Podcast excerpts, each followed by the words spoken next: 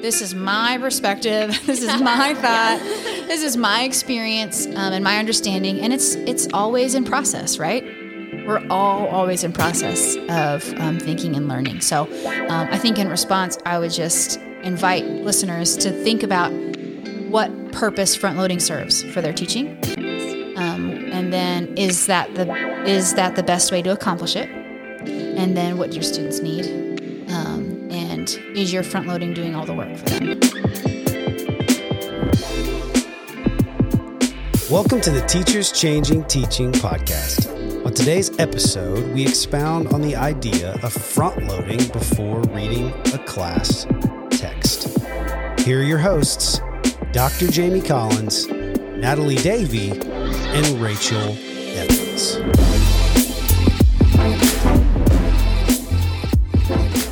Hello, everyone. Welcome. I'm Jamie Collins. I'm Rachel Evans. And I'm Natalie Davey. And we wanted to do a short podcast and talk about front loading. Yes. So when I asked the question, how do we help students see themselves as readers? Right.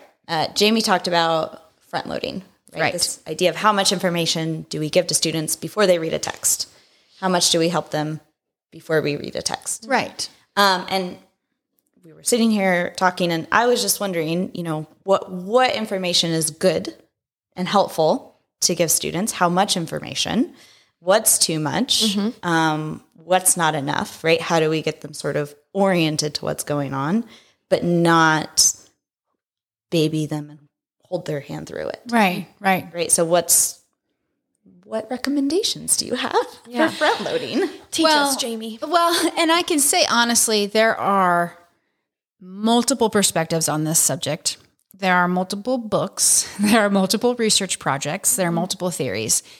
And some of them conflict, some of them support, some of them come from all different places. And so I am going to do my best to not do the approach of like a lit review at this point, because that is, that's not helpful. So I'm going to talk about some big ideas when we're thinking about front loading. Will that help? Yeah, that's great. Okay. And feel free to follow up with like questions or anything. So when we're thinking about front loading, we're thinking about in a basic way, what are we doing with students before they do the reading task or before they do the learning thing, right? Like what do I do? What do I put on my slides? Right. Right. We're about to read this novel. Yeah. Now what do I put on my slide? Yes. How much do I tell them? How much do I tell them before we start doing the thing? Right. Yeah. Whatever the thing is. I think what we need to think about and consider first and foremost is a lot of times the assumption is I must tell them all these things in order for them to truly learn. Mm-hmm. And I think that that's often done in the name of scaffolding. I'm going to scaffold them into this by doing these, talking about these things, presenting this information to them. And I think that's well-meaning from the teacher. I did it. I do it. I want them so much to get it. And so I'm going to do this work to make sure that they get it. Yeah. Right. Because we genuinely want them to get it. And we're thinking about how we can, in essence, kind of level the playing field, right? Mm-hmm. And provide the supports that they need to get into what we're asking them to learn and to do. Right. I think, though, what comes with that is this assumption that in order for a student to learn, it has to be easy. In order for an individual to engage with a text, they have to have all the answers before they even have the questions. Right.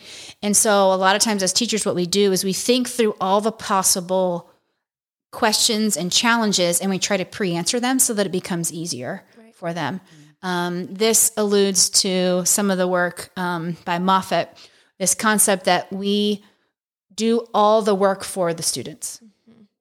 We figure out all the ways and all the components and all the parts that are going to be challenging. And in well-meaning, we try to simplify it, synthesize it, ease them into it and through it. Mm-hmm. But when we do that, we deny students the experience of learning struggle.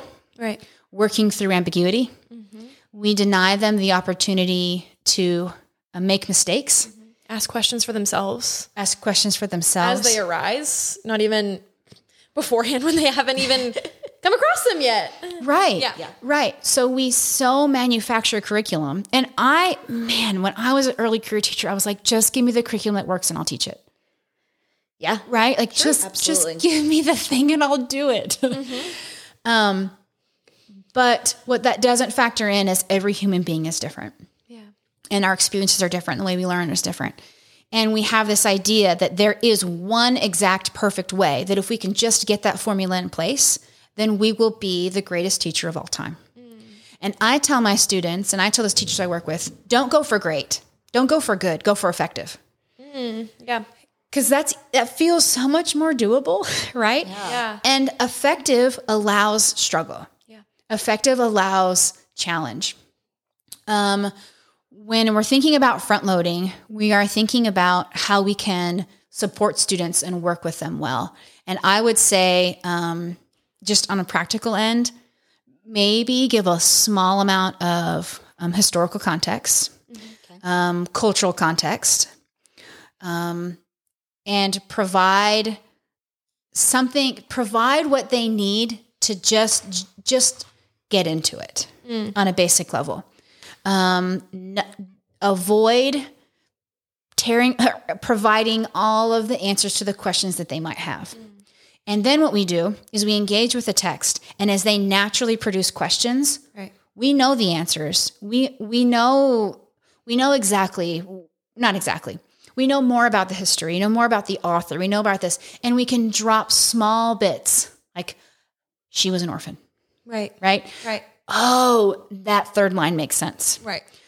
He always struggled with alcohol or drug abuse. Right. That makes sense. Right. This person grew up in the Great Depression. Makes sense. Okay. So, but we only bring that when the students are like, why are they fighting over bread? Right. And they ask each other and they talk and they interact. And they have the question for a while, and the question marinates in a room. Mm. And we let the text take on a life of its own with the students in that space, and then we start to offer answers. Right. Is this scary? Yes. Sure. Yes. Am I good at this? Not always. Mm. Do I want to jump through it and make it easy? Yes. Do I want to have 15 slides that tells them what bread means, what the flower, in the garden means? Yes, absolutely I do. Sure. But I am denying them the opportunity to do that. Mm. Another component, too, is thinking about what Britton talks about as our inner speech. Mm. So in education, in our system, we have denied students the opportunity to develop, to learn how to listen to their inner speech, right? This inner voice, this inner developing thought process that I have. We have communicated to them over time. Shh. Right. Yeah. Right. Quiet that. Do the steps that I've created. Correct. This is learning. Mm. What we need to think about is how we can create opportunities for our students to understand, I have a question and it is valid. Mm, yeah. This is legitimate. I'm going to put words to this question. Right. I'm going to have the guts to say, this is weird today. The next few weeks, I'm going to have guts to say, I don't understand this, right? We have to have that ambiguity and that space so that students learn to listen to that inner speech. Right. That helps them become great writers. Mm. It helps them become great communicators. We need to help them find that small, quiet voice so that they can communicate with first a peer, then a few peers, and then grow. What we have is our classrooms are dominated by a few students that are very confident in their inner speech. Sure. I'll go and observe a classroom and, we had a great discussion. Well, you posed a question and the same three people talked back to you over and over and over through the prompting questions. What if instead students have texts, they read by themselves, then they read with a partner, then they cultivate questions, then they write their responses, and we're marinating and working in this text over and over and over again. Right. That was just a great lesson plan that you provided. Thank you for that. Jamie Collins also gives lesson plans, everyone. There you go. So what we're trying to do is see the prep as ways to get them into it, not ways to put all the the path in place. Right. Just follow the path I made for you. Right. Just follow, because that's not life. Right. That's not learning. Well, and even the approach that you just talked about with trying to include everybody, like you're bolstering the community of your classroom, right? Which is huge to the culture of your classroom, and provides students with the insight that, hey, you have a question and yeah, you're smart, but somebody else has a question and their question is valid and smart too. Right. But so often we silence those kids who are quieter, who maybe take more time, like need more think time. Yes. They don't get to even be heard. Correct. At all. Right. Whereas that smart kid needs to hear there's other questions that you're not even considering, actually. Yes. That's valuable for them to know. It is. It's really important. And always thinking about how in your classroom, you're creating space for leveling the playing field in the sense of everyone gets time to talk. They may not want to, and that's okay. Mm-hmm. And then a lot of times I get pushback from teachers of, this sounds so like, frolic in the fields and share this. But the assumption is that what we're doing is working for everybody, and it's not. Right. And so you can do the, follow my lead, take the notes, do the lecture, do that. But what about the student who needs a different approach? Yeah. The assumption is what we're doing works for everybody. And I just don't see that when I'm in the classroom. I don't see kids clamoring to come in. Mm. I don't see bells ringing and students saying, please don't make us leave. Mm. Right? Yeah, I know. So true. Right? The assumption is, that's what I get so frustrated with, I'll be honest, when I talk about these ideas and these concepts and these approaches that have been out for decades. We just didn't pick them up because it's, kids won't do that.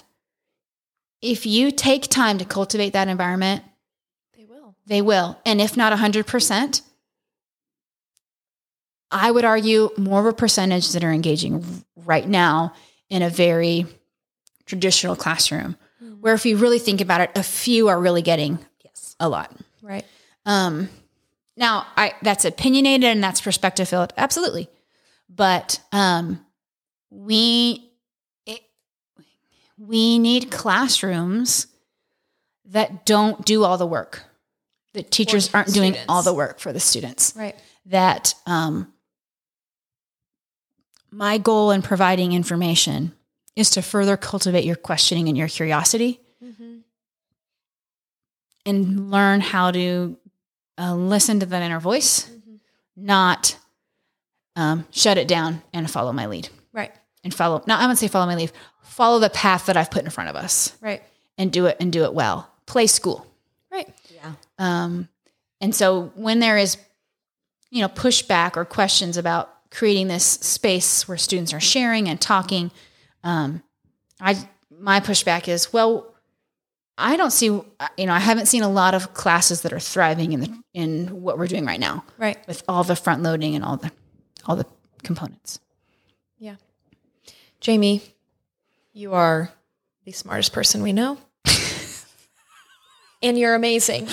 And world, we are happy that you get to hear her voice. We're going to edit out that part. No! Rachel, does that answer your question? That is very helpful. I'm going to go rethink some of my lesson plans. Really? Right, what? Talk back to me. Like, what are you rethinking? Okay. What's happening in your brain? I give the impression to students that I know all about colonialism. I do not know all about colonialism. My front loading sure as heck makes it seem like I do. Well, this idea of the background information that students, that is helpful for students to know that they get that from their own questions. Right. Not from me saying, this is what's important for you to know. Right. Even with things like vocabulary. Mm-hmm. Yes. Okay, you don't know a word in that poem. Go look it up. Move on. Yeah. Find something else to talk about in it. Yeah. I don't know every word that I read. I don't either. No I way. Move on. Right. Right. Yeah. You put in some context, you kind of figure it, and you move on. Yeah, I move on. Yeah, so even just, I don't know, like, I think I give them too much information, especially for, and this is where maybe the like historical cultural things, like I do when I teach Romeo and Juliet, we do like Elizabeth in England. Mm-hmm. But like, how much of that do they need to know to understand what's happening in Romeo and Juliet? Right. Well, and two, if you give me a moment, like if we're putting that lens, forcing that lens on them, are we disengaging them before they've even had a chance? Because we're just telling them. Yeah. I don't know a student who's going to be like, you know what? Had I not understood Elizabethan culture, I would not like this play. Having understood Elizabethan culture, dadgum, this is incredible. Right. I mean, really, right? Right. Yeah, exactly. What we have done is we have valued the perspective of that one has with background knowledge, right? Like, it is important that they know blank because we've decided that that's what's important. Right. But we haven't questioned, wait, when did I learn that background knowledge? In college. Sure. Right. When I had time to read and to think about these things. Yeah. And if you've read, or if anybody, I don't know if you mentioned it earlier, Blau's the literature workshop. Yeah. But there's also, we don't give students enough credit that they actually will learn and understand things before we tell them to and understand things. We think they're stupid. Let's be honest. That's the assumption of a lot of the front loading that we do. Like, hey, you won't figure out any of this unless I tell you it before a text. Right. And that book is really helpful because all he does is he literally just gives like a transcription of his classes and what students are saying as they're moving through texts and then how the teacher responds.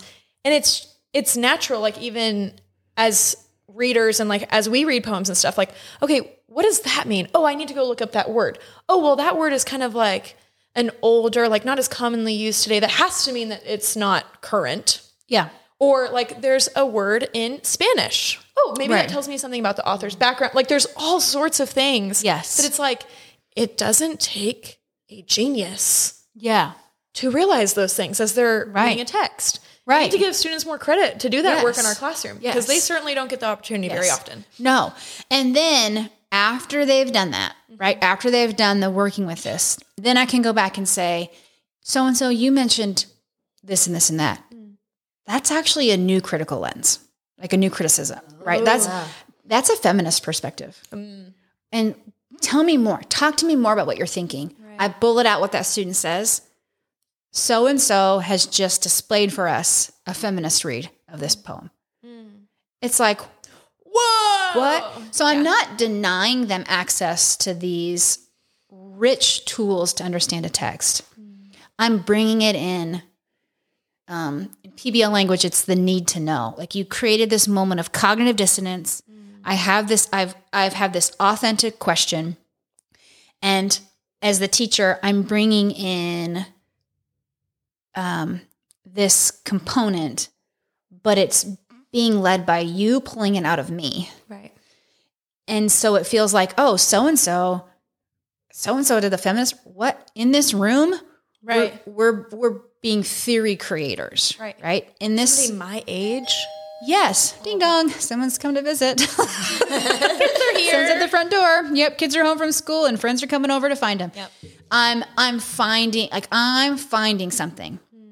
And then if someone doesn't say it, then you say, okay, something that I want to make sure that we understand before we move on is blank. Right. And so kind of alluded to this.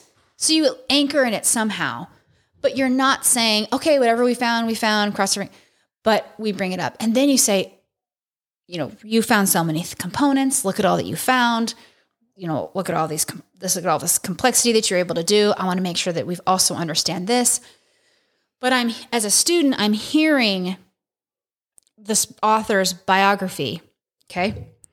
And I'm hearing his experience, and I'm anchoring it to a line in the text. I'm not hearing you talk. I have nowhere to put it, right? Like you told me about him, and it's just floating. And I'm just going to cross my fingers, right, that it'll come back when I need it. Right. We haven't given them like files to put it in. Right. There's no like system in there. Right. Yeah. Do you see what I'm saying? Schemas. Yeah. I think that's there's not like a schema there. But when you have the poem, you're like, oh, that's early. That's first stanza. Oh, that's the line about the flowers. You're able to anchor it in to the reading and the learning that I'm doing. Right. It's not, trust me, you're going to need this. Write it down. Right. It's actually real time. Yeah. No, you need it. Oh, now. I do need it now. Right. And now I'm going to ask you to write this blank. Mm. Okay. So let's go back to all the incredible things we've talked about so far about this poem, about this story. And you just, blah, blah, blah. Look how smart we are. Yeah. Great. Look how smart we are. Right. And go write. And so they're writing from what they collectively did. And the front loading came to serve to bring them in. Right. I think scaffolding is an absolute must. But I think we can't say that we're scaffolding. We can't call scaffolding what we do in the beginning of a text in order to make it easier. Scaffolding is when we're in the middle of it. How do we continue to keep them asking questions and move forward in the momentum of learning to continue towards a goal? Right.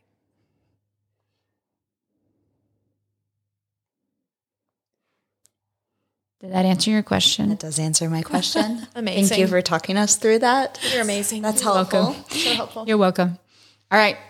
Appreciate you guys listening to our little side commercial about front loading. Yes. We just thought, it was a word that came up in our last conversation, and we thought, hey, let's chat about it. More to explore. Yeah, more to explore. Let's do something with that. And again, I feel like I have to, this is my perspective. This is my thought. Yeah. This is my experience and my understanding. And it's always in process, right? We're always in process of thinking and learning. So I think in response, I would just invite listeners to think about what purpose front loading serves for their teaching. And then is that the best way to accomplish it? And then what do your students need? And is your front loading doing all the work for them? Yeah. When there's a time that they could come in at a more intentionally placed moment and it mean more. Right. Because, the information is wanted, right. Is needed. Right. And it's anchored to the experience they're having with the text. Thanks, guys. Thank you. We hope you've enjoyed this episode on front loading. Today at school, consider this. When you engage in front loading, are you answering the very questions that the text seeks to address? What is too little or too much front loading? We hope you have a great week. We're in this with you. We'll see you soon.